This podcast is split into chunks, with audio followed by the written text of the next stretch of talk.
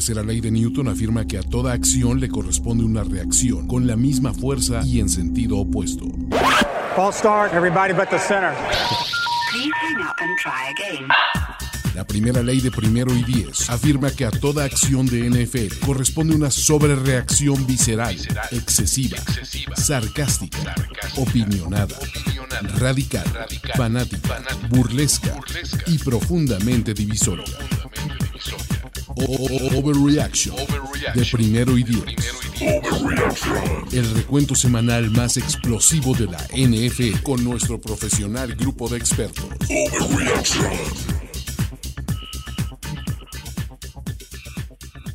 Hola, ¿qué tal amigos? ¿Cómo están? Muy buenas tardes. Gracias por, por comprender que, que el técnico del internet de Toño se fue un poquito tarde. Eh, Goros ya no está en el baño y bueno, yo tuve que secar estas lágrimas eh, de la eliminación.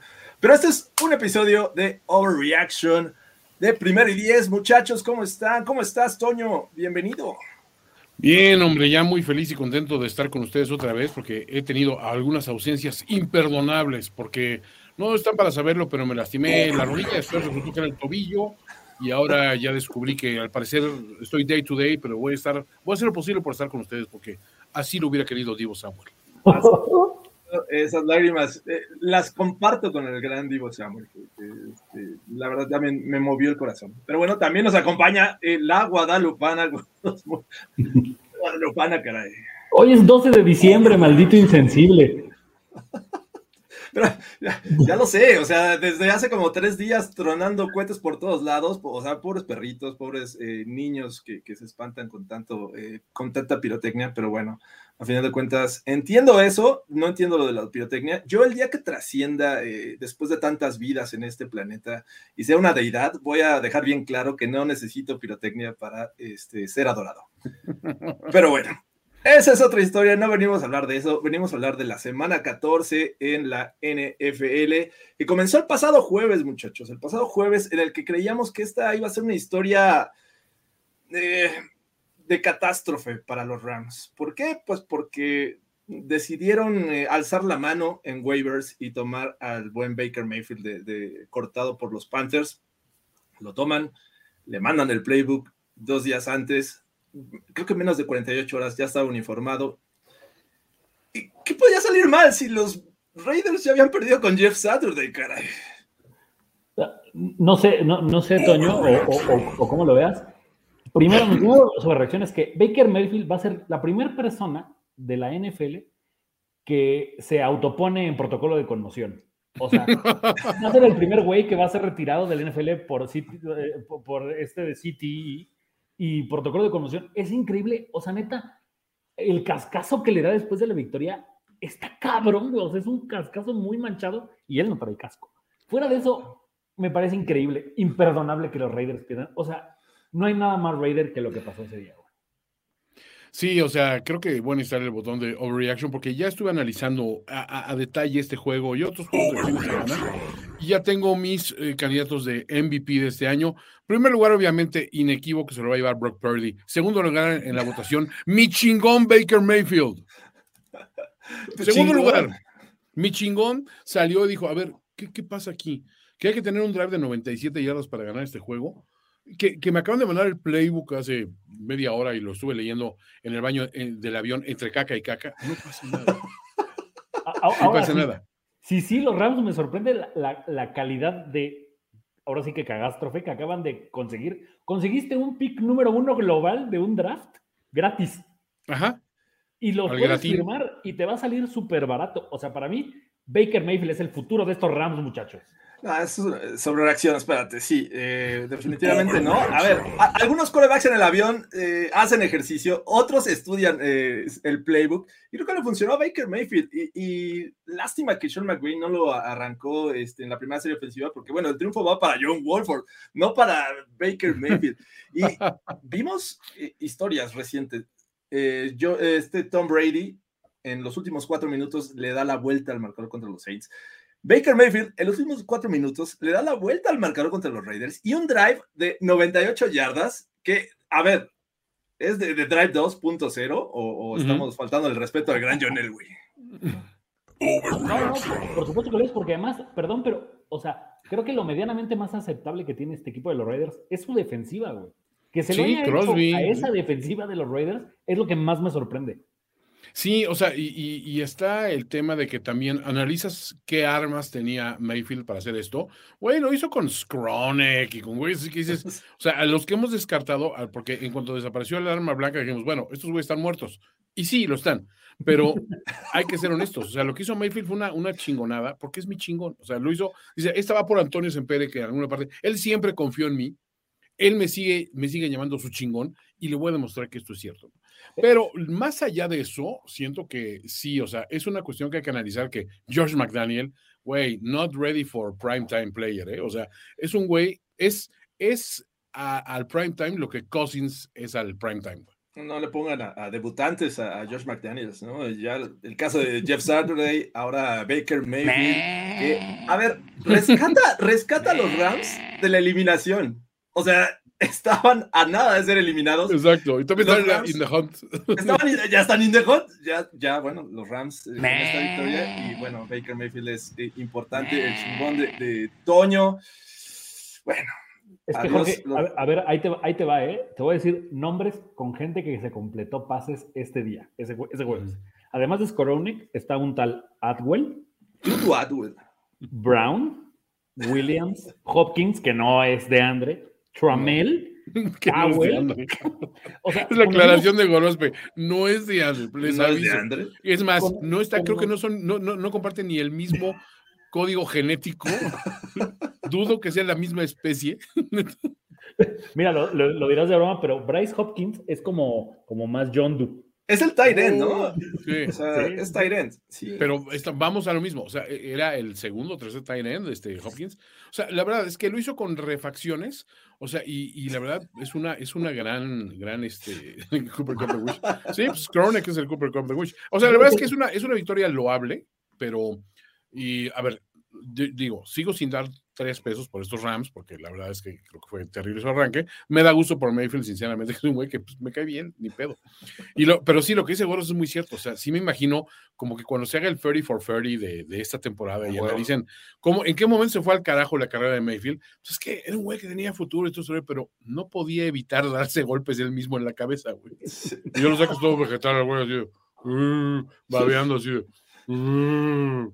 Imagínate le- leyendo el playbook en el avión eh, este, y de repente pasa la zafata y dale sus cabezazos porque es- Totalmente. de repente se la loca. Sí, pe- pero bueno, los Rams tienen una victoria que los rescata de, de esta eliminación. Eh, los Raiders decepcionante con esta gran pareja Derek Carr y Davante Adams. Pero bueno, vamos al siguiente encuentro, muchachos. Después de que esta victoria de los Rams inesperada, eh, vámonos a Búfalo. Un juego que sí, un poco frío. eh, ¿estaba, ¿Estaba nevando, Boros? ¿O estaba. este, Aguanieve, aguanieve como, sí diría, cayó. como diría mi mamá, chipi chipi. Era, era No, no, no. Chipi, chipi. Sí, sí era aguanieve. En, en algún momento fue aguanieve y ojo que vienen, imagínate, Jorge, yo sé que te encantan las pulgadas, vienen siete de nieve para el Búfalo Miami del sábado. Eso, eso es lo que se dice, güey. Sí, lo de esta semana fue, fue, fue Dios haciendo raspados. Ahorita vino lo, lo bueno, güey. Exacto. No voy a ponerme a aclarar porque eso me, daría, te daría la razón. Pero bueno, este, los Jets fueron y le dieron un gran partido defensivo, hay que decirlo. Iban 0-0 por mucho tiempo en esta primera mitad. Me parece que le estuvieron pegando a, a Josh Allen. Era el coreback que menos yardas lanzadas tenía en este juego, el que menos yardas por, por este, tierra. Un gran juegazo de, de Quinn Williams hasta que se nos se nos quiebra y creo que por ahí empiezan a aprovechar estos, estos Bills que, que confundieron con una mesa al buen Mike White, ¿no? Que de verdad, no- o sea, el mismo caso que tú en aquel juego contra, contra los Bengals. Es increíble que alguien en el sideline no diga, güey, no puede jugar. O sea, ya no lo metas a jugar. No salió una, salió dos veces lesionado. Me, me dio mucha risa, pero en su momento dije, es que neta no está tan gracioso. En la transmisión, Tony Romo, cuando regresa Mike White después de la segunda lesión, dice, Daniel LaRusso is going to fight. O sea, me pareció un gran comentario de Tony Romo, porque, porque fue eso, o sea, Mike White ya había salido, a las, a- ya lo habían ido a revisar del, del tórax, porque pa- parecía que era evidente que era un, un- una, pues, no sé, mínimo fisura de costillas. Le hacían así, pero se estaban saboreando las costillas ahí en Buffalo. Es- exacto. Pero a final de cuentas regresa, no lo hace mal. Ahora, debo aceptar, Jorge, que el regalo que nos hace Joe Flaco fue una chulada de, de fumble. ¿Qué pasó, Y- flaco? Y del juego, hay una, hay, un, hay una acción que siento que ahí se rompe el juego. Porque para las, do- para las dos ofensivas estaba siendo complicadísimo tanto lanzar como avanzar el balón. Pero hay una en la que Buffalo está, ya es con el drive final, según yo, de ahí anotaban los Bills. Es una cuarta y una y hacen la, la finta de que la van a sacar. Josh Allen, nadie le compra ese tema. Dawson Knox corre al centro, se pone bajo centro y hace la finta de que la va a sacar y Mosley salta y lo taclea. A partir de ahí le regalan el primero y 10 y llega la anotación de Búfalo, que es con lo que no se va el partido 0-0 al medio tiempo. Pero, ah, no sé, Jorge, no quiero echarle la culpa al clima. Siento que le están Se la echaste contra los, contra los Dolphins. no, pero, o sea, siento que el tema no es de Allen. Le soltaron muchísimos pases, igual que se lo soltaron a Mike White. Sí. Pero eso no puede ser, o sea, el próximo sábado no puedes poner eso de pretexto porque vas a perder la división, güey.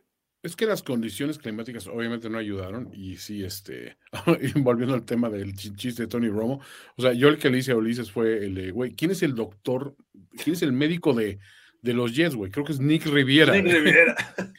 Hola, doctor Nick. ¡Oh, puedes jugar! Que si, yo soy que si yo soy Matt Milano, que es el que le mete el segundo golpe, que es el que está en revés, me cargo de la risa de que ayer le hayan marcado rudeza al pasador No, a no, Justin no. Herbert. No, man. Oye, ¿Qué golpe eh, le metieron? gu- Pero espérate, Goros, el tercer golpe, o sea, el, el de Milano es una, es una masacre. Ya en el tercero, ya, ya nos dolió a todos, güey. O sea, dices, es que creo que hasta, hasta los enemigos de los Jets dijeron, güey, sientes como feo, ¿no? Así como decir, güey, hagan algo, o sea, ya líbrenlo de su miseria, güey. Mucho mérito de, de- del jugador de querer regresar, pero sí, efectivamente, creo que es, ya es hasta irresponsable porque ya es que las costillas las debe traer, güey. Echas mierda ese güey. O sea, muy cabrón. Y hay que decir que también, por el otro lado, sí, hay que reconocer que los Jets tampoco bajaron las manos. También salieron a intentar pegar con una defensiva que es rápida, es contundente y todo ese rollo. Pero sí, la ausencia de, de Quinn Williams, como que sí, como que marcó un, un antes y después del partido, ¿no? Y pues hay que festejar también los viste, viste cómo brincó de Allen y de Dawson Knox. O sea, los dos Brutales. Todo, todo lo enormes. quieren hacer brincando en Búfalo. O sea, ¿qué, qué- qué es lo que está pasando? Que no se puede. Que, ¿Sabes qué? o sea, ¿les ha funcionado o no? Pregunto. Porque además, la primera de Allen fue para una tercera y 15 y la de Dawson Knox, yo pensé que no había entrado, pero Sí, justo cuando gira, cae el balón adentro. Ahí entra. Increíble. Muy ¿Sabes qué me irrita un chingo, Jorge, y que quiero que me, que me, que me digas sobre esto? Que mis Bills tienen problemas cabrones para tener corredores y para conseguir corredores chidos, incluso vía draft o lo que sea. Y los Jets con un desconocido que dijeron, güey, ¿quieres jugar? Sí. Ahora es Sonovan Van Knight y es una máquina, güey. ¿Qué pedo con ese, güey? La Sí. carrera de Knights es bien chingona. O sea, la- el touchdown es brutal, güey. O sea, Y porque aparte el- es, es de contacto, güey. Pum, Sí. pum, pum. los problemas que había presentado de lesiones la línea ofensiva de los Jets, ¿no? Este, y aún así, me parece que el que pongan está dando resultados. No así lo de los Bills, que, que me parece que la semana pasada decíamos, ay, ya, ya están dándole oportunidad a sus, a sus running backs. Allen vuelve a terminar como el líder en, en- por yardas en, en acarreo, con 47 solamente. Singletary, 8 acarreos. Cook, 4. O sea, 12 Es que no. dos. Marshawn les echó la maldición an- antes de irse. Dice, ah, pues si me dejan ir. Ahí, ahí es donde no La de Willis McGahee un poco antes. Ahí es donde no entiendo nuestro coordinador ofensivo. Es un juego hecho para correr la bola. ¿Por qué chingados quieres lanzarla? Porque además era evidente que si no era Dix, le soltaban todo. Ayer Todo. Gabe Davis vuelve a fallar. Obviamente tenías que en la cobertura está este pinche monstruo que se llama Sauce Garner. Eh, lo de Mackenzie, que también de repente ah, ya te hace preguntarte si no la regaron los Bills y se debieron de haber quedado con Cole Beasley. Sin embargo, haya sido como haya sido, somos el uno de la americana, muchachos. Y eso, y eso se puede, o sea, la próxima semana, de- porque ojo, ¿eh? Y es, es- neta estoy cansado, Jorge, de esta pinche cantaleta. Cuando los Bills le ganan a un rival como los Leones de Detroit, es de, ah, no, a los Leones, ah, X, ¿cómo no le iban a ganar? Y ahora los Lions son el equipo a vencer y, y Jesús Niebla está como el líder de, de- de Twitter y entra así. O sea, los Jets me parece lo mismo. Como le ganan los Bills, ah, no, pues sí, güey, era obvio que le iban a ganar los O sea, a mí me Pero preocupa hasta, que... allí- pero hasta hace una semana eran los Super Jets de la defensiva más cabrona del mundo, güey. Me preocupa que no ha sido un dominio claro de los Bills en la división, que dos ocasiones los Jets los metieron aprietos. Uno de ganaron con Zach, Zach Milson y este con Mike White eh, le estuvieron dando pelea. Así es que estaría preocupado. Creo que la división ya no va a ser tan fácil. ¿Cuál pelea? Iba 27 cuando les hacen el, el safety de la bloqueada de patada y ahí, se, y ahí es donde todo vale madre. Estoy Es que sí era seguro. un juego, era un juego perdible, siento yo, o sea, con dos o tres errores clave, pero se rescata. Al final de cuentas, creo que vamos a voltear a ver este juego. Fue una victoria, fin, se acabó la historia. O sea, siento que de repente como que hay que, no hay que sobreanalizar el cómo se llegó, sino que se llegó. es igual, marihuana. ¿no? Es- Estoy de acuerdo. Pa- Para, todo, para toda la gente, los, los juegos Mickey. divisionales son cabrones, menos para los Bills. No pain, no gain. Dice. O sea, a ver qué pasa con Mike White, que, que, pues, le urge demostrar que puede ser una opción para los Jets. Eh, al final del año es agente libre y, este, y todo está Isaac Wilson. Vamos al siguiente encuentro. Los Bills son felices porque todo se les da. Pero bueno, vámonos a eh, el estado de Ohio, Ohio, donde los Browns con el Wango visitaban a estos Bengals que se están viendo cada vez mejor. Es, es que no sé si estuviste, Toño, pero le decimos ahora Dishon, Dishon Wango. Dishon Porque de tanto Wango. masaje, o sea, vemos que físicamente no es este coreback que acostumbramos a ver en, en- en Houston. Ahora es más bien Dishon Wango. Sí, lo, lo, lo chequé en mi ausencia, me puse a ver y, me reí mucho con Dishon Seis partidos llevaba, eh, no, más bien, en, eh, prácticamente eh, Stefanski con estos Browns iba invicto contra los Bengals. Así es que por primera ocasión, los Bengals alzan la mano, eh, ganan, y hay que decirlo, al principio fue un juego trabado, estuvo cerrado, y no es porque la ofensiva de los, de los Browns fuera efectiva, porque al final de cuentas no estamos viendo al Dichon Wango de, de costumbre, y tampoco Nick Chubb fue factor en este encuentro. Nada más faltó que carburara esta ofensiva y cuando despertaron,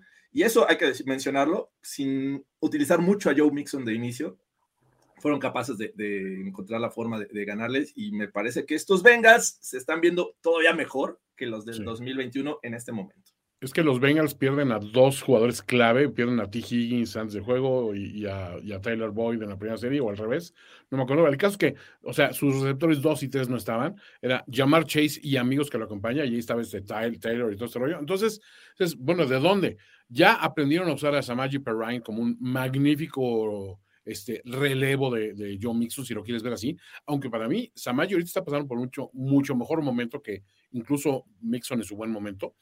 Este, y además creo que la defensiva, o sea, bueno, la línea ha mejorado muchísimo. O sea, creo que la preocupación de la línea de los, de los Bengals era, o sea, ¿en qué momento va a cuajar? Porque sí le invirtieron.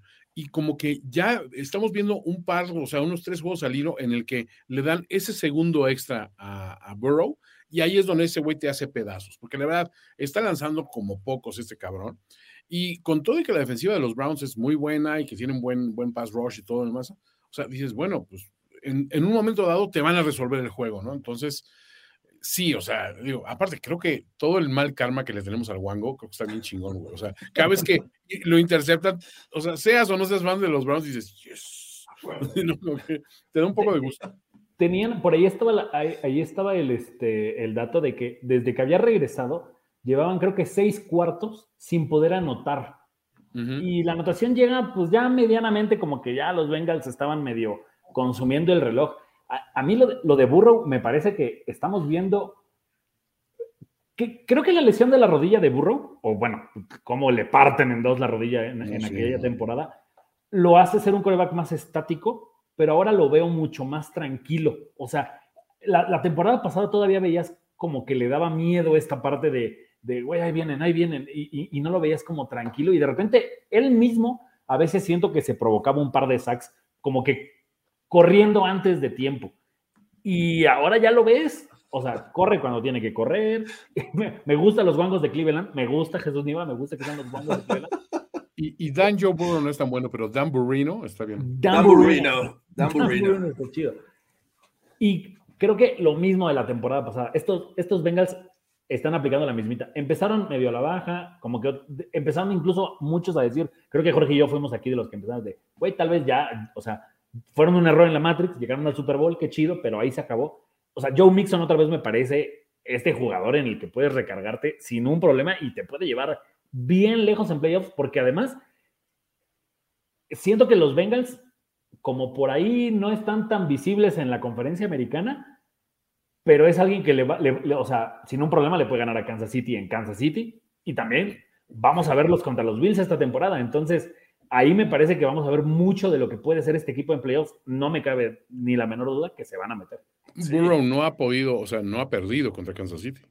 Tres juegos, tres victorias. Tres ceros, exacto. Y las tres por tres puntos. Y, eso que estos Bengals ayer tuvieron eh, bajas importantes, como la de Boyd, como la de Higgins. Pero bueno, cuando tienes un muchacho, Irwin, que sale de la nada, que, nadie lo conocía esta temporada. Y bueno, ayer con el Flip Flicker se lleva esta eh, recepción para anotación. Los Bengals, muchachos, hay que temerles porque están jugando muy, muy bien. Vamos rápidamente al siguiente juego, porque eh, lo que parecía un pick seguro para el, Survivor, si es que todavía están jugando, pero eh, a lo que me refiero es Dallas en casa contra el peor equipo de la NFL, ya eliminado. Eh, ¿Qué puede salir mal con Dak Prescott y compañía, no?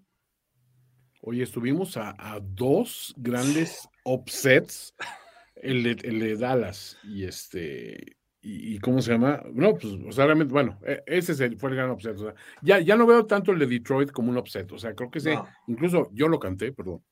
Este, pero, o sea, siento que sí, lo de Dallas, creo que nadie, creo que ni los, ni los Texans lo esperaban, porque ni siquiera estaban completos, o sea, era sin Brandon Cook, este, usaron a su segundo coreback, que, pues, o sea, dices, o sea, ¿en qué momento? Y aún así le estaban, o sea, le pusieron las pinches peras a 20.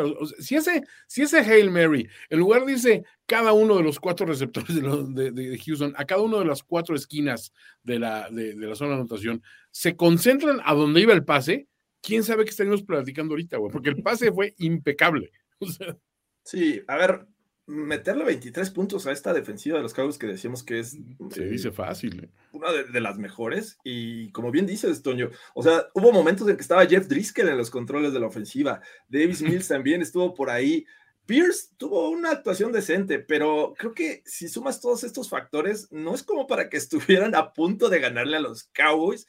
Y, creo que empieza a hacerme ruido el que Dak Prescott está cometiendo muchos errores recientemente. Hay, otra cuestión, ¿sabes? Con, con Dak Prescott, y lo está viendo, no trae pase largo. O sea, en pases de más de, de 20 yardas, y sobre todo una vez llegando como que al, terreno enemigo, creo que trae una, una, marca como que de un touchdown o dos touchdowns y como, como seis intercepciones y, y completando tres de 20. Una, una cosa así absurda que dices, espérate, quieres tener esa clase de profundidad cuando tienes receptores rápidos, y los tiene. O sea, CD Lamb es muy rápido, muy versátil, se aventó un par de brutales.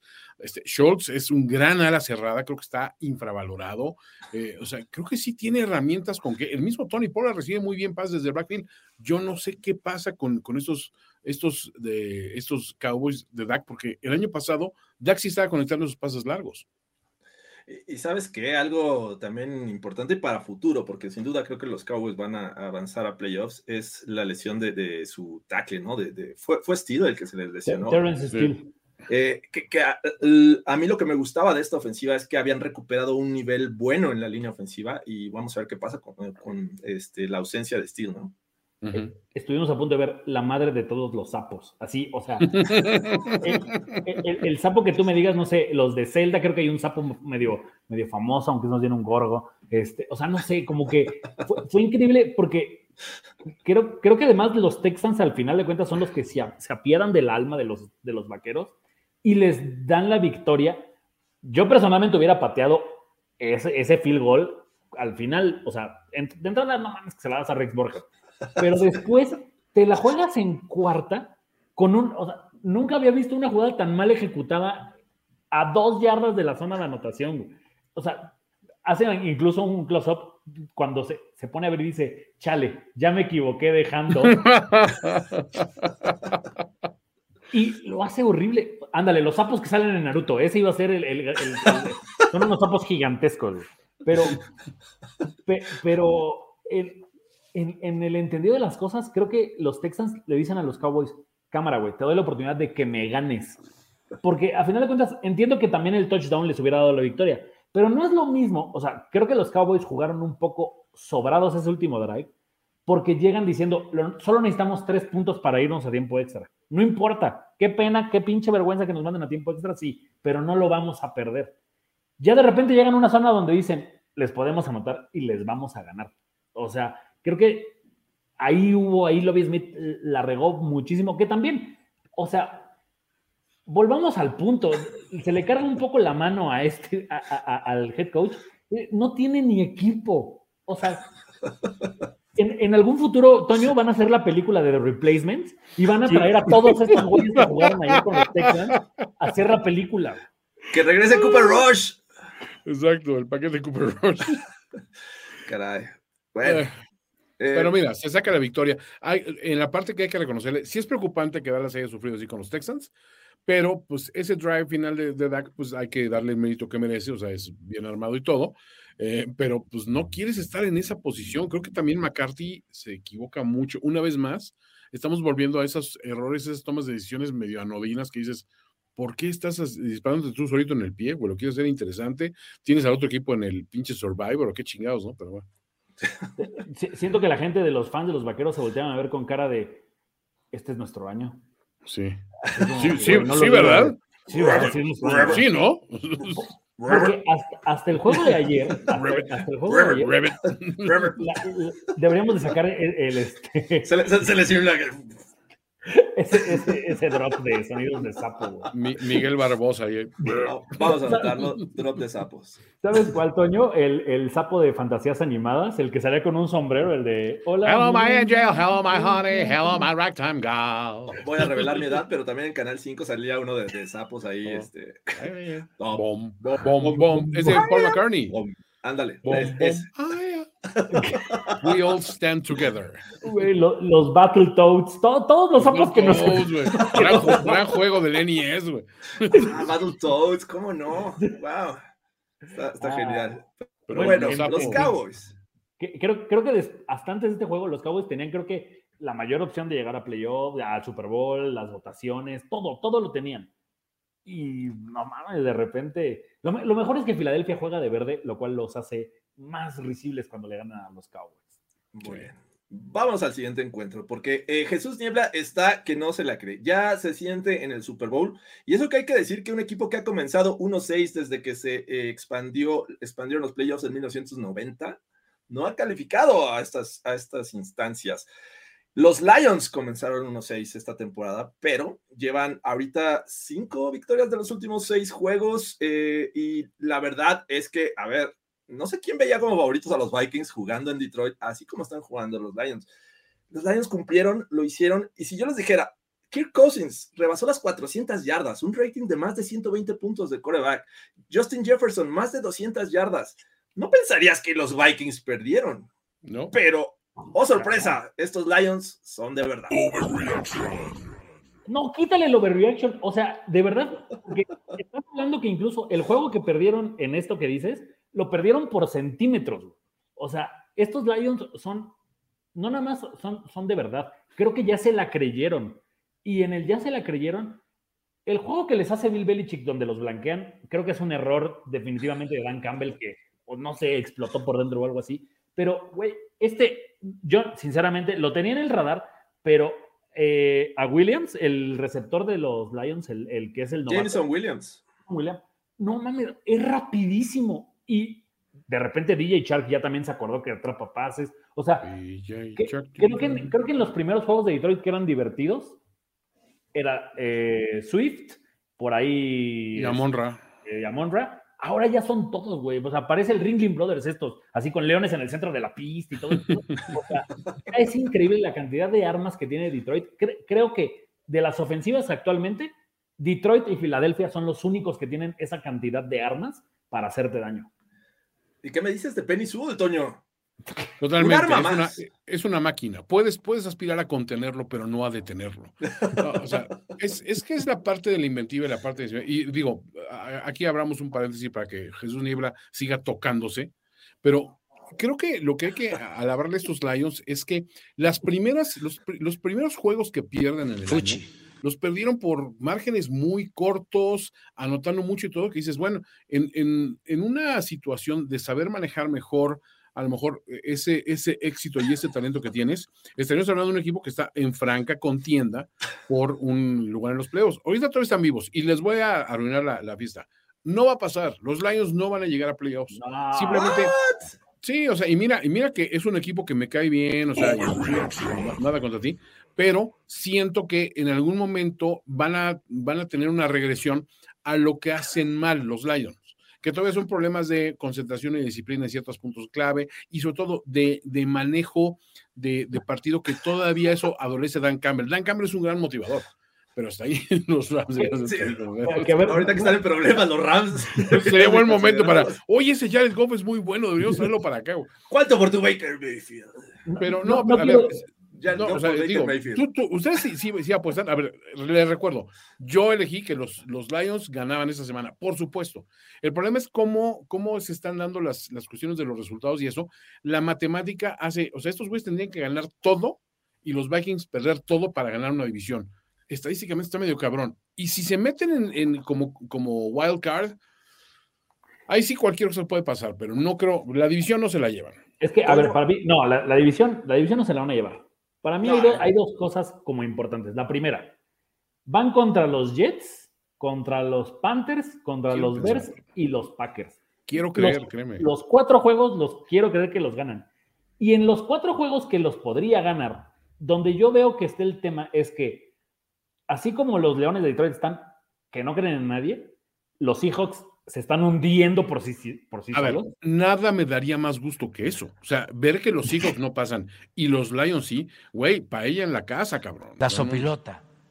Y lo, y lo peor de todo, creo, no, o sea, no me quiero ver cliché, pero no mames, enfrentarte a estos Detroit Lions en playoffs en tu casa, con unos, con, unos Lions que no tienen absolutamente nada que perder. Nada, nada. o sea, to- yo creo que por, por cuarto van a traer una jugada sorpresa. O sea, neta, va a ser muy incómodo jugar con estos Detroit Lions. Ahí te va, Una ahí te va mi cambeliña, una cambeliña. Ahí te va mi hot take. Los Lions no solo se meten a playoffs, ganan el primer juego, el, ganan en, la- en el wild card. ¡Wow! No puede ser, Goros. Te estoy O sea, hablando a ti. A ver, se tiene que caer, aquí. a ver, se, se tiene que caer uno de la, eh, de la NFC East, ¿estás de acuerdo? De los, porque ahorita los tres están en la Están contienda. adentro. están- est- están adentro. O sea, Eagles está prácticamente arriba porque, por la ventaja que llevan, pero Cowboys, Cowboys no creo que se caiga. De Giants, Commanders, o sea, Cervecín quizás se caiga y Giants casi seguro siento que se cae. El tema es que ahí tienen juegos entre todos. Entonces, o sea, es, es complicado. Por ejemplo, Washington trae juego, o sea, el calendario de Washington, perdón, pero está cabrón. Los Giants, Sí. los Niners, los Browns y los Cowboys. O Es sea, que siempre- Los Lions no perdieron ya con, con Seattle. Ese es el, el tema, ¿no? Ese 45-48 este, Sí, la ese semana. tiebreaker no les ayuda. Semana 4, está complicado, pero y bueno, ahorita lo- los Seahawks bajaron por la derrota, pero este sí sería como intentar ganar o estar arriba de los de los Commanders y los Giants que empataron entre ellos y ese ese empate les va Es a ese- beneficiar de alguna manera. Es, sí, es la cosa, que ese empate sí les juega un poco a favor. No sé, o sea, a ver, nada me haría más feliz, reitero. O sea, siento que siendo realistas y analizando los, las estadísticas y las combinaciones, yo sí, o sea, o, o como dice Fer, Fer Calas, yo era ateo, pero ahora creo. Este, siento que, que si se diera, aguas con estos Lions en playoffs, aguas. O sea, sí, sí es un pinche riesgo, es una pinche mina así este, antipersonal, que dices, en cualquier momento la piensas y vales madre, y no, porque no sabes por, por dónde te van a atacar. O sea, como dices, tienen demasiada inventiva a la ofensiva. Sí, sí. a la creo- ofensiva. Y otra cosa que quedó muy expuesta, ¿sabes que fue también, perdón, George? La, la vulnerabilidad de la, de, la, de la defensiva de los Vikings. O sea, cinco juegos consecutivos permitieron más de 400 yardas de ofensiva para el, para el contrario. Dices, güey, ya tendrías como que analizar, de, güey, es que somos Justin Jefferson recibiendo un chingo de pases y de repente Dalvin Cook bien, pero Dalvin Cook salió súper mal, Matheson tampoco fue factor. Thielen ahí anotó, pero, o sea, a la defensiva no puedes decir nada realmente bueno de ellos. La realidad es que el año pasado creíamos que los Steelers iban a quedar eliminados y avanzaron a playoffs. Es Vamos que- a ver qué pasa. Ya, ya solo para cerrar de los Lions.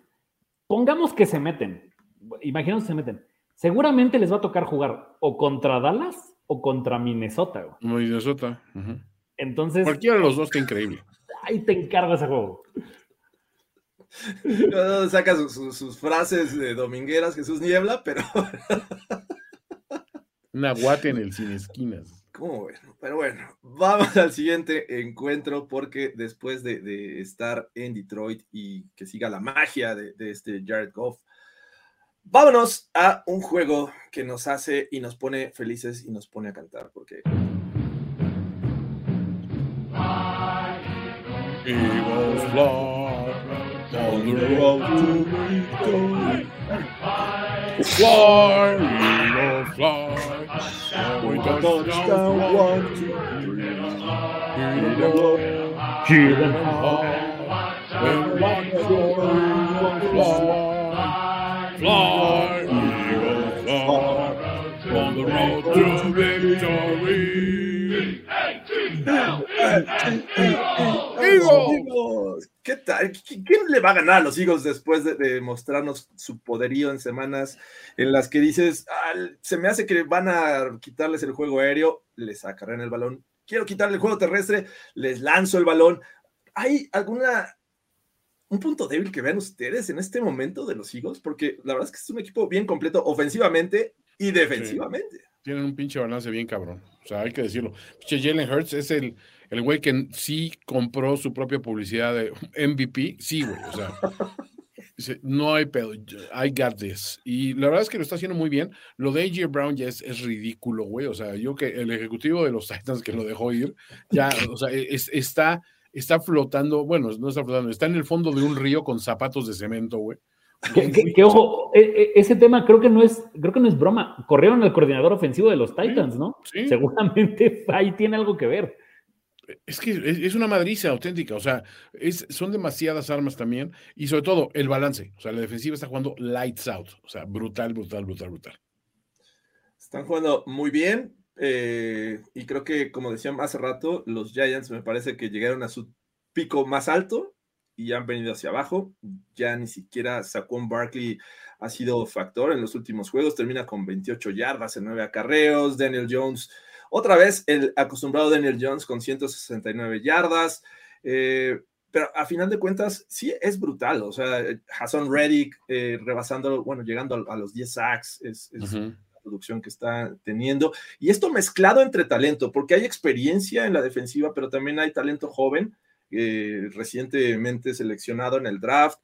Eh, Jalen Hurts, que al principio de la temporada decíamos, a ver si realmente es la respuesta y es la solución a largo plazo para los Eagles. Me parece que sí, ya es evidente. Miles Sanders, me parece que llevaban 11 años los Eagles sin un corredor de eh, doble dígito en cuestión de anotaciones. Llegó Ujú. también a las 10 anotaciones desde LeSean McCoy, que también va a derramar una lágrima aquí, Wow. Carlos Grospe. No lo conseguían estos Eagles. Entonces, me parece que es el equipo que mejor está jugando. Y se me hace una injusticia leer en, algunos, eh, este, en algunas columnas de NFL en las que dicen que el único equipo que le puede eh, evitar llegar al Super Bowl son los Cowboys. Háganme el favor. No, está cabrón, o sea, digo, hay más, pero, o sea, digo, esa defensiva, siete sacks, cabrón, o sea, sí dices, güey, mi respeto, tres de Graham nada más, o sea, creo que fue un, un esfuerzo colectivo muy cabrón, quizá uno de los juegos más completos que les hemos visto, hasta vimos a Minshew, güey, o sea, todo. Para menos una yarda, por cierto, su aporte el día de, de- de ayer de Gardner Minshew. Eh, yo creo, hone- honestamente, que la única forma que le puedes ganar a estos, estos Eagles es un poco parecido a lo que vimos en los Pats invictos. Tuvo que llegar una defensiva súper cañona y que, y que les pusiera el partido como, como en presión. Y por eso me refiero a que los detengan las primeras dos series. O sea, Sí. si un equipo detiene las primeras dos series a Filadelfia, Filadelfia ya va a empezar a dudar y va a decir, güey, ¿qué pedo? O sea, mm, ¿cómo, ¿cómo le hacemos? Ya nos ajustaron bien. Al único equipo que veo capaz de hacer eso son los 49ers. El único. Es que es la única defensiva de ese calibre como para parar el, el- Y, y en aparte hay, las- hay otra En cuestión. todas las áreas. O sea, ne- neta, Toño, ¿cuántas veces crees que, que Trevon Diggs le pueda ganar un pase a AJ Brown? O sea, no lo veo tan, tan bien la defensiva de Dallas, porque además, ojo, o sea, casi no se habla, pero que Miles Sanders tenga este tipo de números es la gran línea ofensiva que tienen los Eagles. No, totalmente. Está cañoncísima, porque no nada más anota por tierra Miles Sanders, también anota Horst, también anota Brandon Scott. O sea, güey, si tú y yo jugamos, Jorge, también anotamos. Sí. Me, me vería mejor que el safety de los Giants, ¿eh? Este, Ah, sí, definitivamente. totalmente. Sí, hubiera ido por ese balón. Me quedo con la intercepción. Pero bueno, eh, Fue comiquísima esa. sí. la patada también, ¿no? Fue, fue a él el que se le resbala de, de los Giants. este, una patada de despeje. que- Ah, la, la, la, la que agarró como despeje de, de Bodo. Sí, el Y de zurda, de despeje. A ver, peores patadas de hemos pronto. visto en el mundial, ¿eh? Sí, sí, sí. Peores definiciones, eh, él la mandó. Es una tristeza de, de la pequeña Búfalo, porque eh, nos habían hecho creer que eh, Brian Dable estaba. Bueno, hizo un buen trabajo al inicio. No, Dable que- sí, o sea, que, yo no ah, le resto mucho a Dable. Lo que pasa es que también tu realidad es que él es Saquon y, y no mucho más. O sea, y la verdad es que si tu coreback, que, o sea, al principio fue más un game manager que un coreback. O sea, estaban confiando en él, pero no soltándole las riendas. ¿Y qué pasa? Que detienes a Saquon y dices, bueno, ahora sí, coreback, haz lo tuyo. Y lo tuyo no es lo tuyo. Y Daniel Jones comiéndose una, una torta así de. ¿eh? ¿Yo? ¿Qué? Yo, yo, yo creo que le están hablando a ti, le decía a, Tai- a, a- a- a Tyrone. creo que- le están hablando a usted. Que, que creo que eh, a final de cuentas la, la temporada le da la, la- le da la razón a la gente que pedía otro coreback en, en- en Nueva York. O sea, no van a llegar a ningún lado con, el, con Daniel Jones. O sea, no, No. Yo no veo que vaya la próxima temporada a ver un Daniel Jones así 30 veces más cañón. Mm, o sea, no sé, pues ahí están los Panthers o ahí está alguien más para que caiga Daniel Jones porque sí, ya es complicado que, que por lo menos veamos a este coreback titular la próxima temporada. Pues a ver qué pasa con, con su contrato, pero bueno, es, es, eh, una situación complicada. Vamos a ver qué, qué sucede más adelante, pero estos Eagles ya están en playoffs, ya tienen su lugar asegurado y están eh, pues prácticamente a nada del de, de- el primer lugar en general, porque hay que recordar que están dos juegos arriba de los Vikings y ellos ya le ganaron a los Vikings. Entonces prácticamente son tres juegos y quedan cuatro partidos. Se- según yo, el, el tema es que le ganen a Dallas. Si le ganan a Dallas, Con eso ya, ¿no? Sí, porque serían son- tres partidos ya son inalcanzables. O sea, el tie break lo tienen a favor.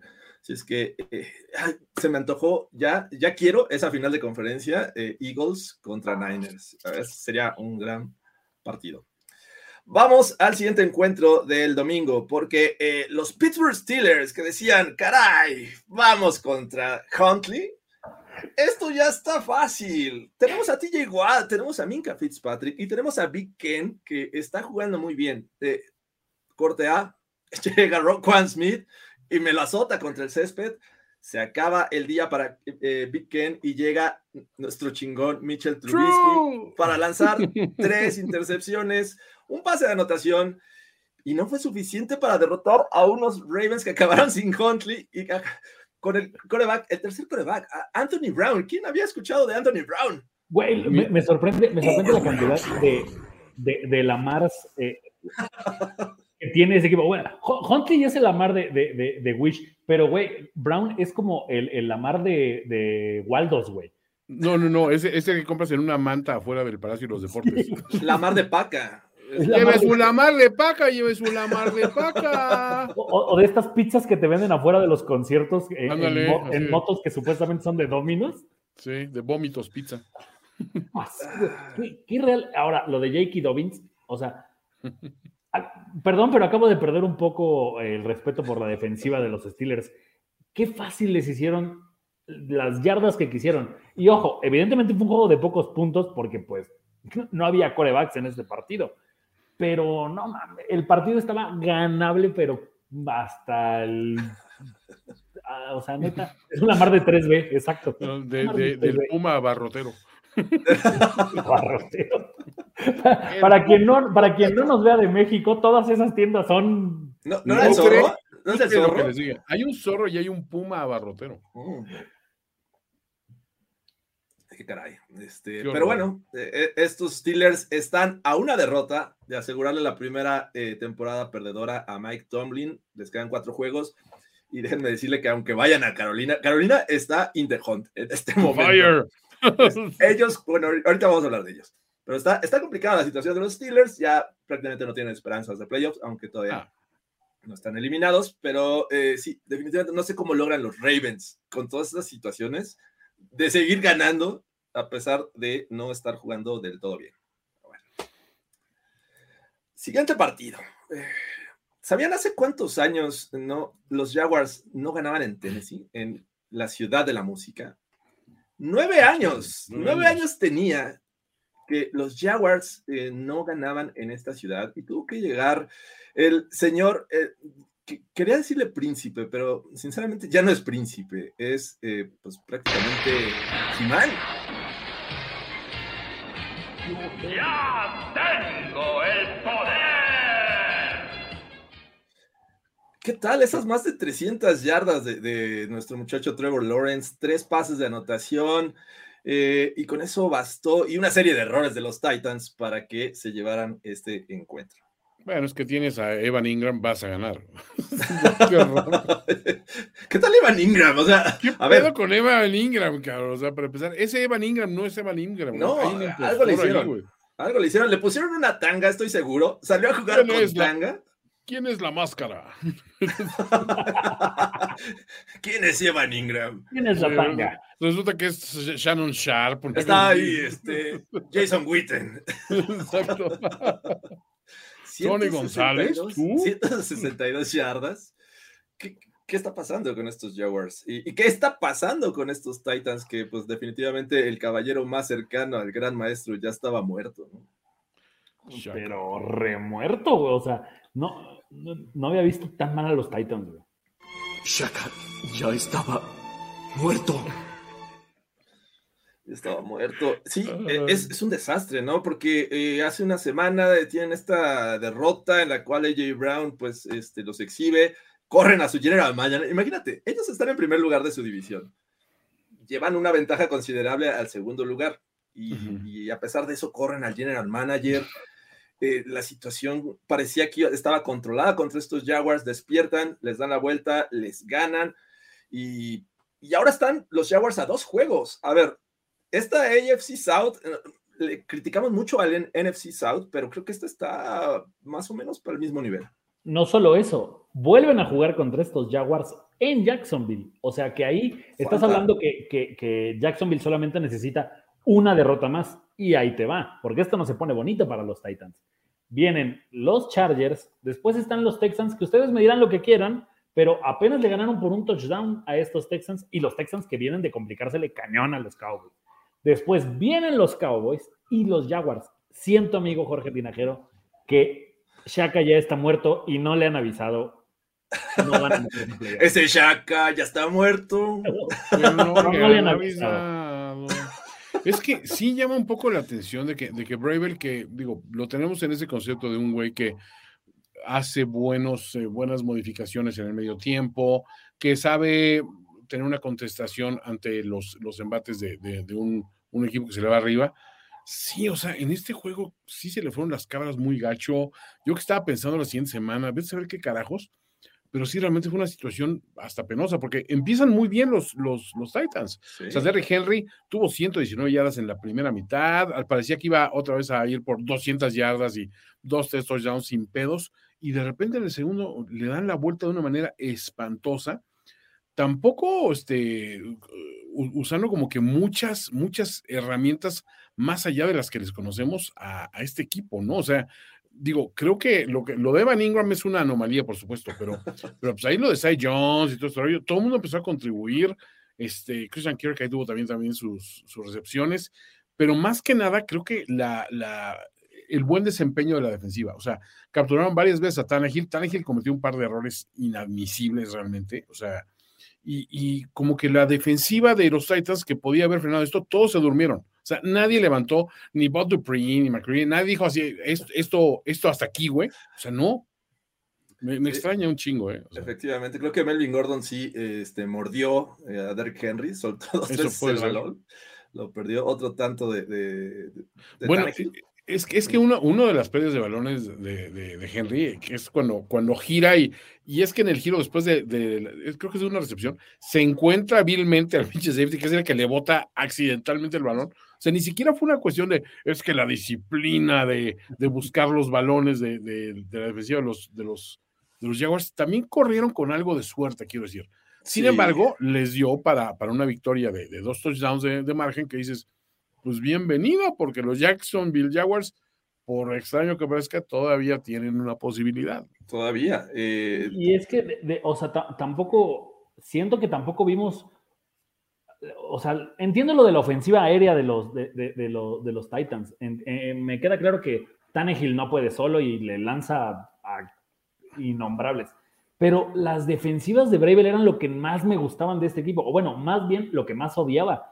Y ya ni aparecen, ya no te roban el balón, ya Sí. no te ponen en entredicho, o sea, ya de verdad se ven como medio, o sea, como que nada más están ahí estorbándole al, al receptor. Pero antes estas defensivas de Bravel eran las que se unían todos y te, y te, y, y te bailaban en el centro del campo. Y, o sea, siento que hay una división, no sé si es en- dentro del vestidor, no sé si Bravel está peleado con algunos jugadores, porque no veo esa unión que generalmente tienen los equipos de Mike Bravel.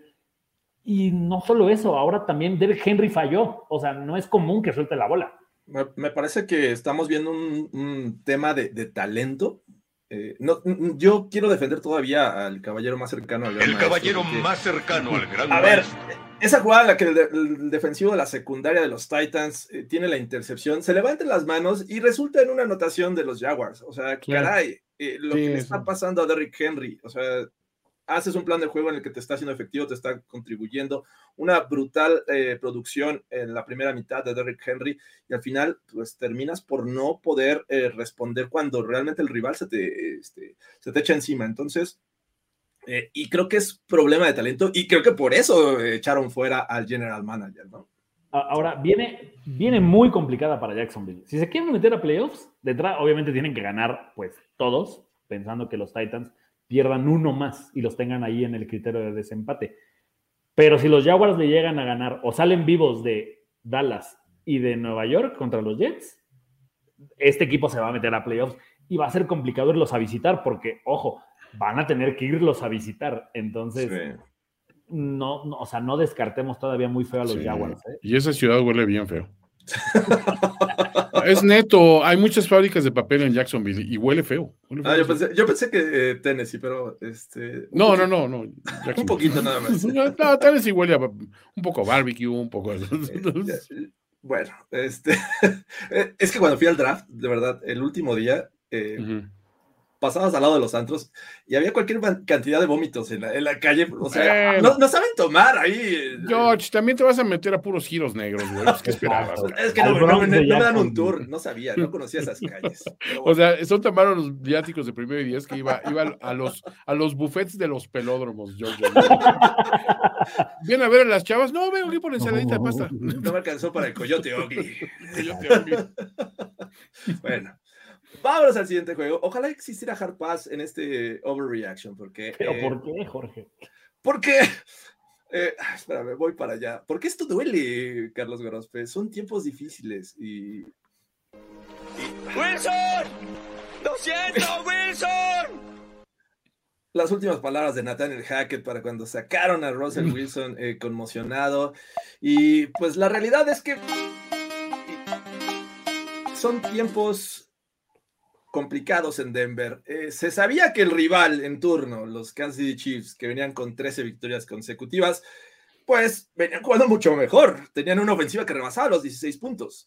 La defensiva más o menos, pero creo que era suficiente. Y con el Patrick Mahomes que, que ha jugado y con ese pase que, hijo, siempre hace jugadas de ese estilo y cómo dan coraje si eres fan de los. Broncos, fueron suficientes para que después de 27 puntos y el despertar de los Broncos pudieran rescatar. ¿No, no te mareaste? ¿No, no, no sentiste que te mareaste cuando su- superaron la barrera de los 14 puntos? ¿No dijiste, "Ay, cabrón, qué ¿Qué? ¿Y ¿Qué está pasando? Porque, a ver, fue entre el, el segundo cuarto y el tercer cuarto, ¿no? Cuando despertaron algo los así. Broncos. O sea, Bueno, sí, pusieron- Jerry Judy fue conocido. ¿Cuál es el cabrón Jerry Judy? Ah, Sí, en, el primer, en el primer cuarto creo que. No, fue en el segundo. Fue en el segundo. El berrinche fue en el segundo cuarto, creo. Sí, sí, fue. Pero a partir de ahí fue como que la detonación. A lo mejor eso necesitan que ese cabrón y, y no, y no Russell. De verdad que sí, o sea, necesita eh, mostrar cierto carácter. Pero, a ver, Jerry Judy se encabronó con, lo- con los árbitros, o sea, Sí. y de ahí, bueno, ya los eh, compañeros que lo querían calvar, pues el, el tipo ya no respondía, pero eh, no quiero decir que los Broncos despertaron, me parece que los Chiefs permitieron esto, jugadas grandes, jugadas en las que Russell Wilson por ahí este, se conectó con Jerry Judy, Pero bueno, creo que nada más fue ilusionar a, a la afición de los Broncos y con esta derrota, pues le decimos adiós a este, esta primera temporada de los Broncos con Nathaniel Hackett y Russell Wilson. No sé si sea la última. Fue una noche de debut. Y Ahora, pasando al otro lado, Jorge, por mucho que los Chiefs lo hayan permitido, creo que sí es bien preocupante que a una de las peores ofensivas en la historia de la NFL, ya no dejamos esta temporada, en la historia del NFL, le hayas permitido esa cantidad de puntos, porque además, o sea, los Broncos tuvieron una oportunidad seria de ganar el juego. Entiendo que Mahomes no pasa nada, no va a volver a lanzar tres intercepciones la próxima semana, pero, o sea, le diste la oportunidad a Denver de ganarte y los Chiefs no se pueden dar ese lujo de, de perder un juego más ahorita. O sea, siento que la defensiva de los Chiefs les va a costar la postemporada como les costó la temporada pasada contra Burro.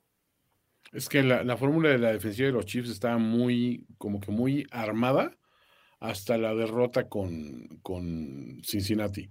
O sea, era, era como, vamos rápido arriba, pum, pum, pum, pum, pum. Y después nada más la íbamos llevando, llevando, llevando, y cerraban muy bien el último cuarto de la defensiva de los Chiefs. O sea, es donde se alocaba Chris Jones, realmente podían hacer como que estragos con el puro pass rush. Y, y ahora, pues, si el juego está tan cerrado, no te puedes dar esos lujos.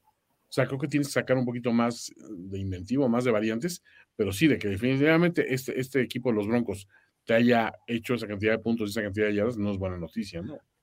Un, un tema sí es divisional, eh, es, un, es donde me imagino que juegas mejor eh, porque conoces al rival. Pero bueno, Patrick Mahomes te dio tres intercepciones eh, y aún así no pudiste darle la vuelta al marcador porque, a ver, los tenían en 27-21.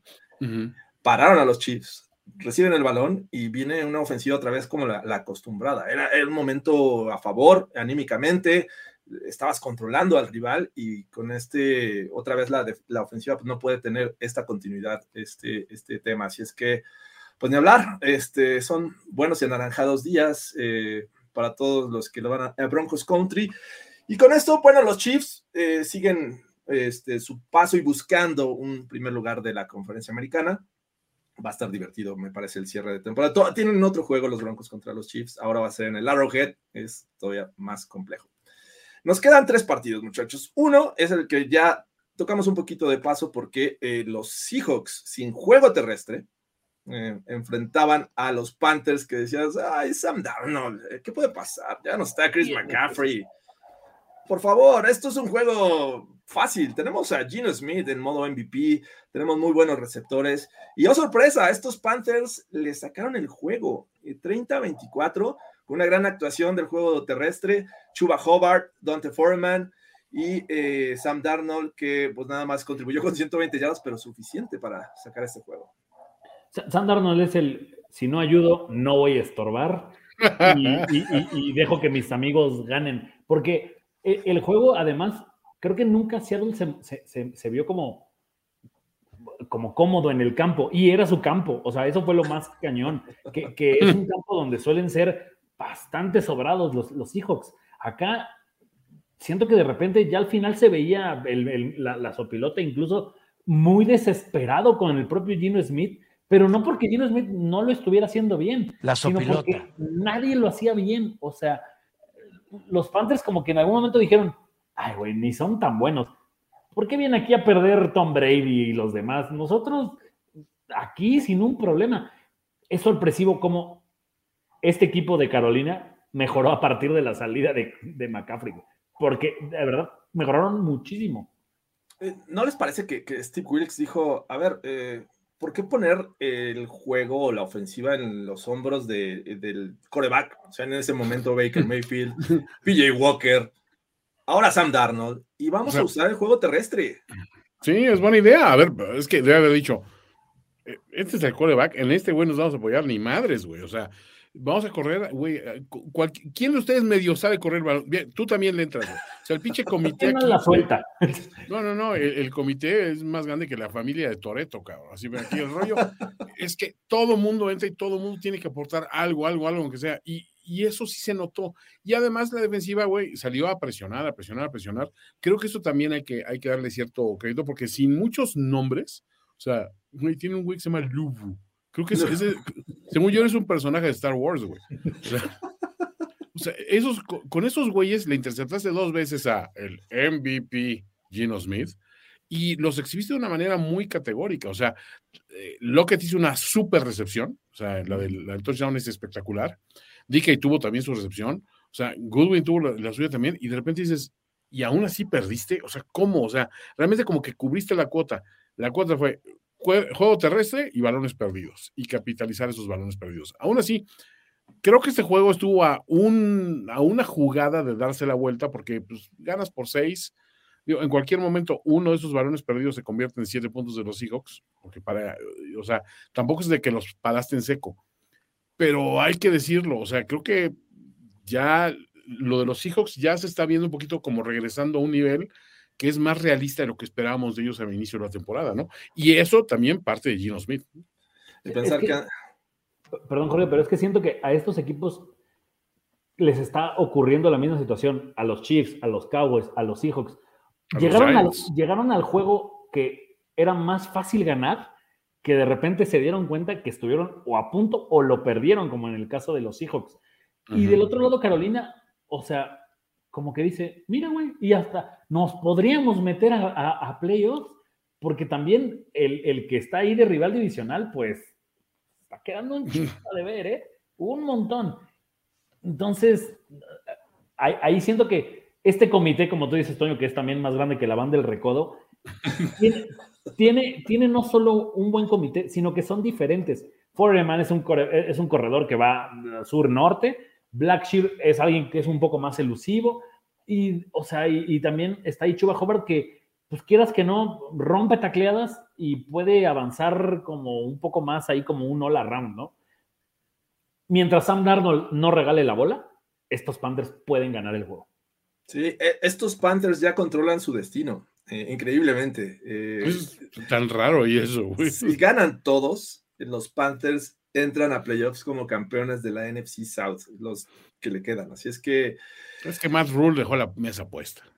Yo, yo armé ese equipo, como diría cierto bigotón.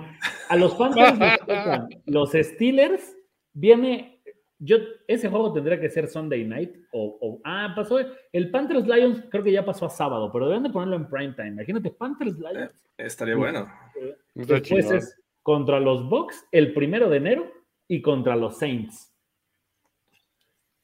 No está descabellado, ¿eh? Eh, vamos a ver qué pasa, porque eh, hablando de, de NFC South, el otro juego que debió haber sido el atractivo de la tarde, en el que Tom Brady iba a enfrentar a Brock Purdy, este joven eh, Mr. Irrelevant en su primer eh, juego como titular.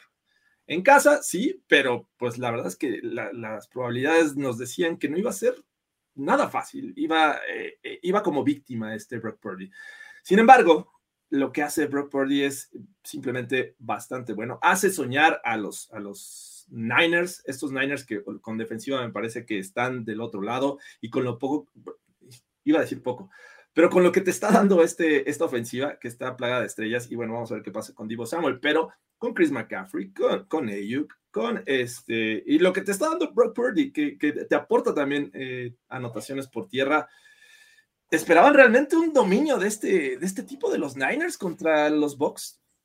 Ver, yo seré el primero en decir, yo esperaba un game manager en Purdy, o sea, pero ayer salió a jugar el güey, o sea, eh, ¿cómo? O sea, sí, o sea, sí vas a salir a, a hacer juego aéreo al mismo ritmo que nos tenía acostumbrados Jimmy G y todos los demás. O sea, la verdad es que creo que le vi cosas muy interesantes a, a, a Purdy. Este, Rudy, Rudy. Pero además de todo, o sea, siento que el, el dominio fue generalizado y sí notas que todo el mundo hizo su labor. Ahora, yo también le digo, Dios, ¿qué más quieres, güey? Te llevas a Jimmy G una semana y la Divo. siguiente a Divo, o sea, como, ¿por qué? ¿Qué por, qué? ¿Por qué me estás haciendo pasar estas pruebas? Pero lo cierto es que es donde quieres ver si tienes un equipo de calibre. Si tu equipo se, se logra levantar de pérdidas importantes y mantener el ritmo, estuvo bien. Y la verdad es que eh, fuera del el touchdown de, de, de Buccaneers, que es bastante circunstancial, porque viene esa jugada rara que le cae a Gage, así, o sea, parecía incompleto intercepción y de repente es una recepción, pero en, en una fracción de segundo. Eso está increíble. Los papás de Pérez tenían boletos. Esa historia estaba bien padre, ¿no? De que querían ver a un juego con, con Brady y acabaron viendo a su hijo partiendo el hocico a los box de Brady, ¿no? O sea, estuvo muy chingón esa, esa historia y creo que lo que más me gustó del equipo fue ver que todos los que aportaron, o sea, tú ves los números de Kittle y no son gran cosa. O sea, fueron, creo, 48 yardas, una cosa así. Pero todas sus recepciones fueron en, para primero y 10, o sea, en momentos clave, en terceras oportunidades y eso. Y se le vio una tranquilidad tanto a Purdy lanzando como a sus receptores, como a Ayuk y todo ante la salida de Divo. Todos aportando de una manera que dices, güey, así quieres tener al, al, al, equipo. Y le sumas que McCaffrey está jugando como loco y que la ofensiva traía, la defensiva traía pan y verga al pobre Brady, dices, güey, pues es que eso era el resultado de lo que podías esperar. Ya por ahí ciertas personas están enloqueciendo, como José Ramón Yaca, que dice, no, a ver, Shanahan tiene que estar en la conversación de, de, de, de coach, ¿Coach del año. del año? No, no voy tanto ahí. Creo que, creo que la, el entusiasmo está dejando este, que, eh, hablar por Yaca, pero, pero la verdad es que el equipo es, lo hace muy bien. O sea, y creo que te da un chingo de tranquilidad. Y cuando dicen, es que igual regresa Jimmy G, entonces, güey, pues si este güey está haciendo bien, vamos a ver hasta dónde te lleva, ¿no? Exacto, es, es, el gran dilema si Brock Purdy sigue jugando bien, si sigue demostrando eh, buenas cosas. A ver, cuando, cuando, entra ante la lesión de, de, de, Jimmy G, me parece que lo que mejor le vi fue esta este, presencia en la bolsa de protección, porque inclusive viniendo el contacto, ya sabe que, es inminente y se espera y lanza. O sea, no es de esos que, ya mejor eh, me agacho para, porque ya viene el trancazo. Eh, sale, eh, tiene movilidad, sale de la bolsa de protección, alarga la jugada y bueno, ya vimos también que por tierra hace cosas interesantes. Si llega a, a, a, playoffs este Brock Purdy jugando bien y ya está listo Jimmy G, ¿ustedes lo cambiarían? No, porque ahí te va. O sea, experiencia de playoffs de, de espera, Jimmy G, experiencia espera, de Super Bowl. Pero a ver, espera, y parafraseando al propio, al propio Yaka, que puso algo que me hizo pensar y dije, es cierto, los Niners son tan buen equipo que son el único equipo capaz de jugar con su tercer coreback y ganar y tener oportunidades o ser contendientes. Así de bueno es este equipo global, en general. No es nada más de un coreback, tanto así que tienen que jugar con el tercero y el tercero, pues lo hizo bastante bien. Mucho mérito de Lynch, sí. O sea, siento que a final de cuentas es un poco lo que hablábamos de la broma como de, de Lamar. Aquí también Purdy es un, un, un coreback del corte eh, eh, pues Garópolo. Pero si llegas a playoffs y Garópolo no, o sea, pon tú que llegas a playoffs y metes a Garópolo y no lo hace bien, la gente va a empezar a pedir a Purdy. Y siento que ya es mucha presión para Purdy en su primer año, en su como octavo eh, start en la NFL, ponerlo a ese tipo de nivel. Si tú lo pones de entrada y no lo hace bien, es de, güey, no hay bronca, lo estás aprendiendo, la próxima temporada, pues a ver qué show, ¿no? Pero puede entrar Garópolo a resolverte la situación más tranquilo. Siento que de la otra forma, al revés, Porti tratando de resolverte lo que Garópolo. Sí, no, no, no, exacto, no funciona así. O sea, tienes toda la razón. O sea, es, es una. A ver, siendo honestos, y, y, creo que ya lo dijo por ahí Ariadna, este, Jimmy G no va a estar listo. O sea, ¿puedes forzar su regreso? Sí. ¿Te conviene forzar su regreso? Claro que no. O sea, quédate con este güey que dices, en este momento las expectativas de los Niners, en el momento que Jimmy G se lesiona, para empezar, se lesiona Trey Lance, todo el mundo dice, puta madre, a ver qué pedo. Empieza Jimmy G y empieza a la baja, y pero empieza al, al alza y dices, oye, puede ser. Llega McCaffrey, pum, empieza a recuperar jugadores lesionados, todo para arriba, para arriba, para arriba. Se lesiona Jimmy G, otra vez caen las expectativas y dices, bueno, pues, fue bonito mientras duró, a ver el año que viene qué nos espera, y de repente Purdy empieza a hacer las, las labores bien, ya hasta donde nos lleve Purdy, estás bien. Y si, como dice, ya que como pensamos muchos, si con todas las estrellas que tienes en todas las posiciones, todos los skill positions, te da para un Super Bowl, que en mi opinión sí te da, o sea, lo hemos visto antes con otros equipos, lo vimos con los Buccaneers, de, de, de aquellas defensivas brutal que tenían con, con Zapp y con Derrick Brooks y con, con Barber, y, o sea, era, era una máquina auténtica ese equipo, y no necesitabas gran poderío a la ofensiva. O sea, Brad creo Johnson, que sí se puede. Sí, pues Brad Johnson y O sea, y lo hemos visto con equipos así que de repente, pues, ¿cómo ganaste con Ted Dilfer? O sea, un Super Bowl. O sea, como, ¿por qué, güey? O sea, Porque no se puede, sí. Claro, tú nunca has ganado uno. exacto. O sea, ¿qué, qué, como, ¿tú como por qué, güey? Esta defensiva está jugando muy bien y creo que eh, del otro lado es preocupante lo que vemos con, con los Bucks. Definitivamente están a nada de dejar ir la, eh, División. la división y los playoffs, porque bueno, los Saints y los, bueno, los Falcons y los Panthers ahorita están este, muy cerca de ellos y pues, Ujú. está, está triste la situación. Por ahí leía, este coreback de los Bucks está jugando como que, como que se quiere retirar para el siguiente año. Entonces, O se va a los Niners. Yo- Tío, mi pronóstico. El año que viene, dejan ir a Trey Lance. ¡Ay, pobre Trey Lance! Ahí va. El, el ganador del Super Bowl, Brock Purdy, es Ok. tu titular. Y tienes de reservas a Aaron Rodgers y a Tom Brady. Por si algo sale mal, le das un anillo a, a Rodgers, un anillo más a Brady, ya todo bien, todos, todos a gusto. Me, me gu- me- me gusta, me, gusta ese, ese- ese- esa. Va a pasar. Guarden este tweet. Ahora, ya, ya en serio. O sea, si tú eres los Niners en este momento, a mí, sobre todo lo de Trey Lance, me parece que es muy diferente su estilo de juego a Garoppolo y a Purdy. Muy O sea, diferente. No siento que este, este equipo como está ahorita pueda jugar con el estilo de Trey Lance. Eso Pero me ahora, un poco. Iba a ser el titular. O sea, y Sí, para pero eso se creo que- armaron. Creo que, creo que cuando se lesiona Trey Lance, Toño lo dice muy bien. Alguien dijo, güey, lánzate por el playbook del año pasado y lo repetimos. O sea, no Pero es sé que- si es eso. Es que ahí te va la situación. Si te fijas, la llegada de McCaffrey cambia toda la tónica a futuro del equipo. Porque dices, si usas a McCaffrey y tienes a Trey Lance, como que se vuelve un poco redundante todo el aporte que puede tener McCaffrey, que se beneficia más de un, de un pocket passer, de alguien que, porque digo, McCaffrey es, es la herramienta. Digo, la, la duda de McCaffrey siempre es sobre su durabilidad. Ujú. Entonces dices, güey, o sea, creo que la dinámica cambia. Ya la llegada de este güey automáticamente te pone una situación de, ¿qué haces con Trey Lance? Si no llegas a Super Bowl o si no ganas el Super Bowl, ¿qué haces? Bueno, pues dices, bueno, vamos a probar con Trey Lance y a ver cómo funciona y armas un playbook nuevo para incorporar a McCaffrey al sistema, este, de, o sea, o más bien a Trey Lance al sistema con el que juegas con McCaffrey como, como punta de lanza. Porque no sé si se pueden, si pueden conservar a Divo y a todo, todo ese, este núcleo que traes ahorita. Pero sí, definitivamente cambia automáticamente la fórmula, ¿no? Y, y también, o sea, yo me imagino que no te vas a deshacer de Purdy. O sea, eh, pensaría que Garoppolo es el que sale. Te Pensaría. te cuesta el, no sé, el- el dos días de- del sueldo de quién quieres, de ¿no? Josh Allen.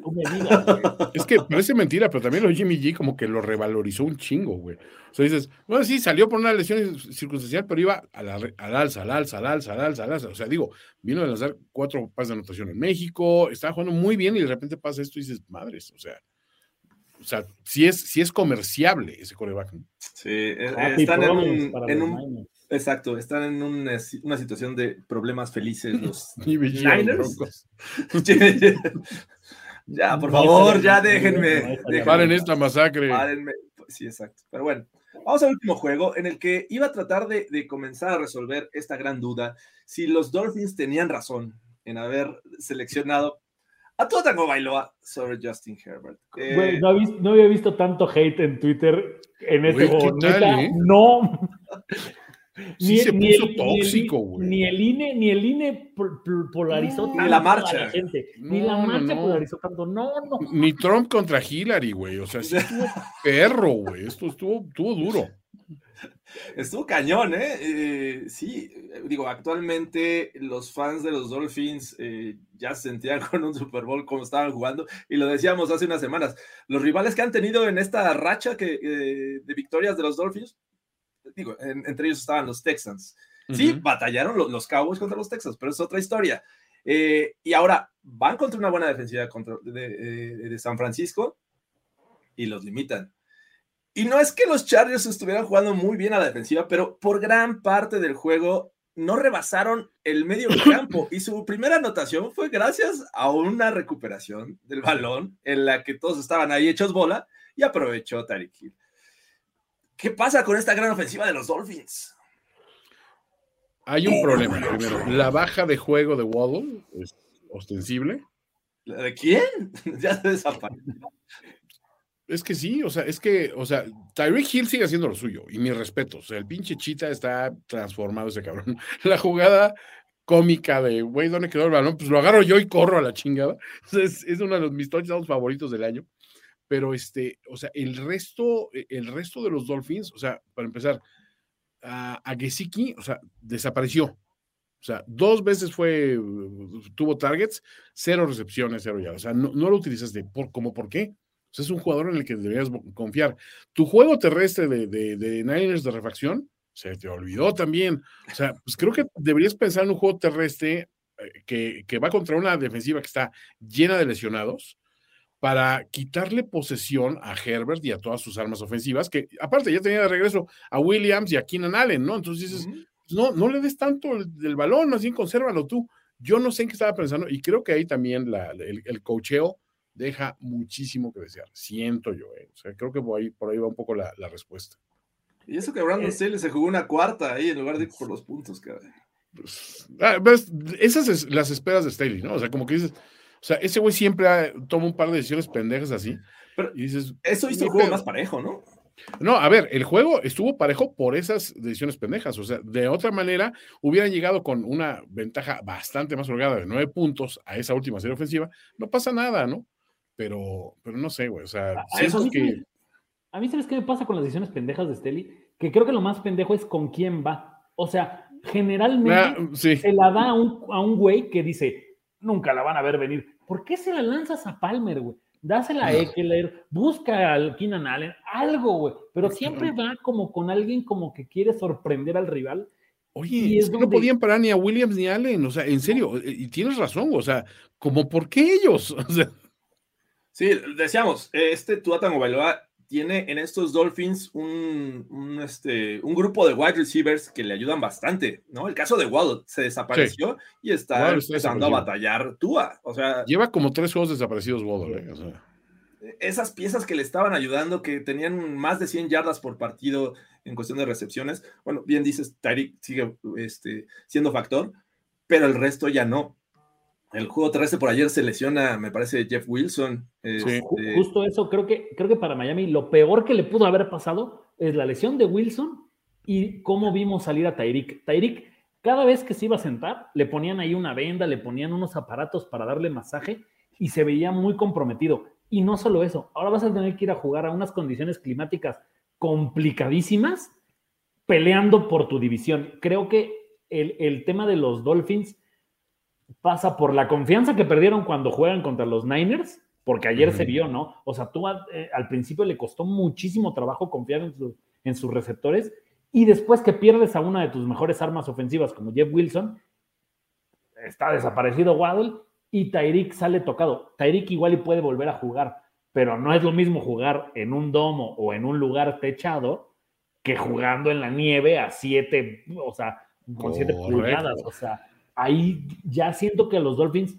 se le complicó demasiado la temporada por, por esta derrota. Yo no, no, ni pensaba que iban a perder el juego. Para mí eran infinitamente superiores y creo que ahí es donde le doy la razón a Toño. ¿Dónde está tu, tu head coach que supuestamente es un genio y que hace ver a Tua y le regresó la confianza? A- ayer, las jugadas que, que sacaban, eh, Stanley nada más decía, número dos, y tampoco creo que la defensiva de los Chargers sea top 5 de la liga, y a- ayer parecieron eso. sí, eh, muy mal tú, o sea, lu- lució francamente mal. O sea, digo, pode- podemos argumentar el tema de, de la línea ofensiva que ha tenido sus lesiones, eh, también. pero ay, ese- esos pases que lanza Tua en la que no se entera el wide receiver por dónde viene, nada más está viendo hacia el cielo y este, caen para el otro lado. Entonces, eh, sí le han rescatado pases a Tua en la temporada, pero sinceramente, cuando deja de funcionar este, este grupo de receptores, me parece que Tua está en problemas. Ayer lo vimos. Ujú. Y este tour todavía no acaba, de tres eh, juegos como visitante. Va- Ya fueron a San Francisco, fueron a, a Los Ángeles y les falta, este, ¿cuál, cuál, cuál partido, Carlos Grospe? El sábado ahí voy a estar rompiendo mesas, porque es que eso fue lo peor de todo. Fueron tres de visita ante tres equipos que, pues, o sea, son mucho más complicados que los Browns y los Texans. Ya después viene una semana de descanso contra Green Bay, pero cierran contra los Pats, que donde ganen hoy, también se van a meter bien cañón en la, en- en la conversación. O sea, Oh, sí. a, a los Dolphins creo que eso es lo que les termina pasando. Imagínate que podrías llegar, o sea, porque después vienen los Jets, que también podrían estar peleando su vida o algo de lo que les queda, o por lo menos no quedar al final de la división. Entonces, a, a Miami ya se le complicó mucho todos los partidos. Todos los partidos ya son casi, casi de matar o morir. Ganan el de y no van a tener tanto problema, pero ni siquiera van, o sea, ni siquiera ganándole a Buffalo, toman la división. Entonces, ya empieza a complicarse ese, ese terreno. Y cuando los ves jugando con la confianza que le tienen a tú en estos momentos, hay dos pases donde Tyreek como que se le queda viendo con cara de, güey, neta, neta dije que eres el más certero de, con el que he jugado en la vida y lanzas esos dos pases. El de mayor precisión, mejor que Mahomes. Pero bueno, eh, con esto los Chargers están en zona de calificación, los Dolphins están en el sexto lugar de la conferencia americana. Me parece que poco a poco se alejan de, los Bengals, aunque están todavía en juego. Vamos a ver qué pasa ahí con los Ravens, pero bueno, se empieza a poner divertida esta AFC. Y con esto, pues prácticamente terminamos un episodio más de Overreaction. Hoy en la noche tenemos este duelazo, duelazo de, de coaching, Bill Belichick contra Cliff Kingsbury. Eh, Váyanse a jugar Call of Duty, muchachos. ¿vale? Sí, ahí está mascarita. Ahí está mascarita. a esta mascarita y oh, qué bonito y contra Mac Jones. Así es que, venga, este, pues muchas gracias, Toño. Gracias a ustedes. Gracias, la Guadalupana. Ya, ya vete a, a, este, Al Tepeyac. a Sí, a, a la peregrinación. Por ahí vi que alguien decía, Virgencita, cuídame de todos los que te tienen tatuado en el cuerpo. Eh, del cuerpo. Muy bien. Cuídanos, cuídanos. Nos vemos la siguiente semana. Gracias, Jorge Tirajero. Hasta la próxima.